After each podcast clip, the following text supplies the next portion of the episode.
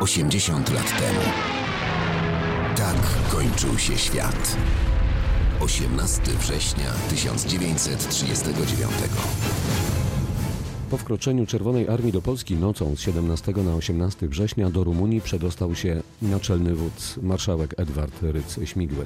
Po świcie rozpoczęła się obrona Wilna przed radzieckimi oddziałami. Czerwonoarmiści zdobyli wcześniej Lidę i Nowogródek. Ich inne oddziały podeszły pod Lwów. Jerzy Kucharski miał wtedy 18 lat. Był lwowskim gimnazjalistą. No, tak wspominając, to trzeba powiedzieć, że uderzenie Związku Radzieckiego na Polskę to była tragedia. Była to ta tragedia dla pogodnych ludzi Lwowa. Ludność stała się, ta, ta ludność Lwowa, która zawsze była taka pogodna, wesoła, smutna, poważna, zaniepokojona. No, każdy bał się przyszłości, co będzie dalej. Co było dalej? Niemal natychmiast zaczęły się represje. W Równem, największym mieście na Wołyniu, Sowieci rozpętali wielki terror.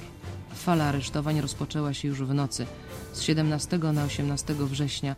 Następnie miało miejsce wyrzucanie Polaków z mieszkań, w szczególności służbowych. Aresztowani zostali m.in. były poseł, prezes Wołyńskiego Towarzystwa Organizacji i Kółek Rolniczych, Dezydery Smoczkiewicz oraz były senator Tadeusz Dworakowski. Później zamordowani. Polskie wojsko na ogół nie podejmowało walki z czerwonoarmistami. Na froncie zachodnim wciąż trwały zmagania z Niemcami. Część Armii Poznań przebijała się przez Puszczę Kampinowską do Warszawy. Pułkownik Jan Maliszewski 18 września uchodził ze swoim pułkiem z kotła nad Bzurą. Noc, nic nie widać. A dokąd maszerować? A ja kompasu nie mam. I w pewnym momencie, to było już godzina, bo zegarek oczywiście miałem, była godzina może pół do drugiej, jeszcze kompletna nocy, kiedy ja w pewnym momencie w tej ciemni zobaczyłem nad sobą bardzo długą lufę.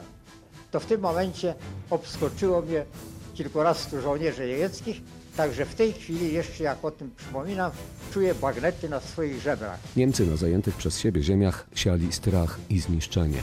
W Śladowie koło Sochaczewa żołnierze Wehrmachtu dokonali zbrodni na trudnej do ustalenia liczbie jeńców wojennych i cywilów.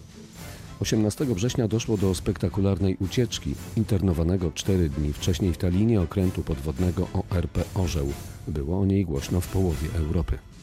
Około drugiej w nocy Polacy po cichu obezwładnili pilnujących ich dwóch estońskich strażników. Wywołano również awarię prądu na nabrzeżu. Po chwili ciemność rozjaśniły jednak reflektory z estońskich okrętów, a ciszę przerwały wystrzały z karabinów wymierzone w orła, ale ten już miał włączone silniki i płynął w stronę wyjścia z portu. Po ucieczce Stalina okręt operował na Bałtyku do czasu wyczerpania zapasów paliwa, prowiantu oraz słodkiej wody, a następnie zgodnie z rozkazem dowództwa floty skierował się przez cieśniny duńskie do Anglii.